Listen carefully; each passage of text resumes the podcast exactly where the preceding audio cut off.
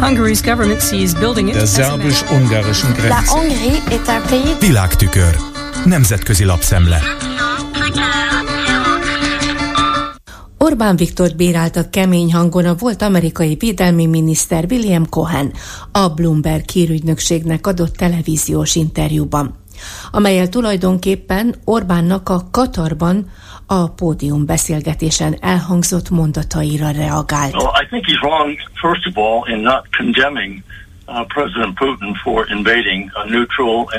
Először is rosszul teszi Orbán Viktor, hogy nem ítéli el Putyin elnököt a semleges és szuverén ország ellen indított támadása miatt. És amikor azt állítja, hogy Oroszország fogja megnyerni ezt a háborút, akkor nem veszi figyelembe Orbán Viktor azt, hogy az orosz elnök megszegett minden lehetséges nemzetközi törvényt, és háborús bűnösként elfogató parancsot adtak ki ellene. Tévesen látja azt is a Putyin párti magyar kormányfő, hogyha a nyugat nem küldene több segélyt és segítséget Ukrajnának, akkor kevesebben halnának meg. Hisz már eddig is több tízezren vesztették életüket. Milliók menekültek külföldre, és milliók váltak hontalanná a saját hazájukban. Nem mondanám azt, mondja William Cohen, hogy Orbán Viktor úgy viselkedik, mint a NATO igazi, őszinte tagja, és országa sem az a demokratikus ország, amely az ennek megfelelő értékrendet vallja. Vélte Cohen. Elmondta azt is, hogy senki más, kifejezetten Putyin eszkalálja a helyzetet, amikor iskolákat, kórházakat lő vagy bombáz szét, amikor civil célpontokat támad. Putyint kellene megállítani, vélte a volt amerikai védelmi miniszter. Az Economist folyóirat portájára frissen felkerült írás Orbán Viktor kínai kapcsolatait elemzi.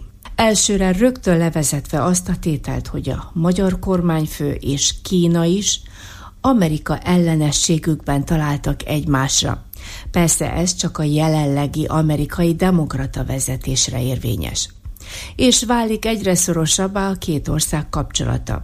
Ehhez alapot Szijjártó múlt heti pekingi látogatása adott, aki Kerek Perez kijelentette, hogy soha nem volt ilyen jó a két ország kapcsolata. A szerző szerint Orbán a kínai álláspontot visszhangozza, amikor azt ismételgeti, hogy a nyugat Ukrajna támogatásának Európa fizeti meg az árát, tovább súlyosbítva a konfliktust. S persze az Economist is ízekre szedi Orbánnak a Katarban elhangzott kijelentését, kezdve azzal, hogy ez a háború, mármint az oroszok és ukránok háborúja nem nyerhető meg. Magyarország miatt nem kaphatják meg a frontvonalban lévő országok az Európai Bizottság által ígért 100 millió euró szubvenciót, amelyet Ursula von der Leyen arra az esetre biztosít Bulgáriának, Szlovákiának és Lengyelországnak, valamint hazánknak is, ha ezek az országok mind feloldják az ukrán gabona és egyéb agráripari termékek importtilalmát. Zárójelben, hisz az ukrán olcsó áruk miatt a hazai termelők nem tudják értékesíteni termékeiket. Zárójelbe zárva. Azonban egyedül Magyarország nem oldotta még fel ezt a tilalmat, írja az Euraktív. Így viszont a másik három ország sem részesülhet a segélyben. Nem beszélve arról, hogy ez a négy ország úgy hozott egyoldalú döntést az ukrán importtilalomról, hogy uniós jogszabályt sértett vele.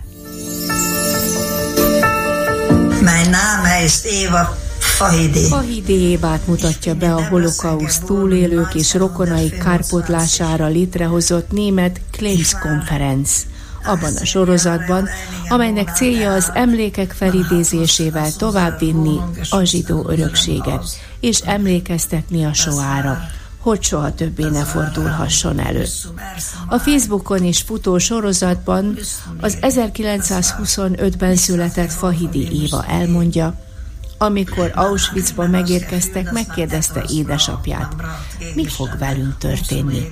Két perc sem telt el, már is mesztelenül és lenyírt hajjal találtam magam. Idézi fel a szörnyű pillanatot Fahidi Éva. 49 rokonát gyilkolták meg a haláltáborokban. És büszkén mutatott mellette ülő lányára, aki tovább viszi a család nehéz örökségét.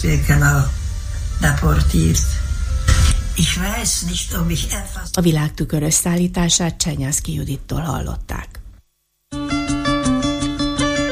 Hungary's government sees building it Der szerbus-ungarischen La Grenze. Hongrie est un pays Nemzetközi lapszemlét hallottak.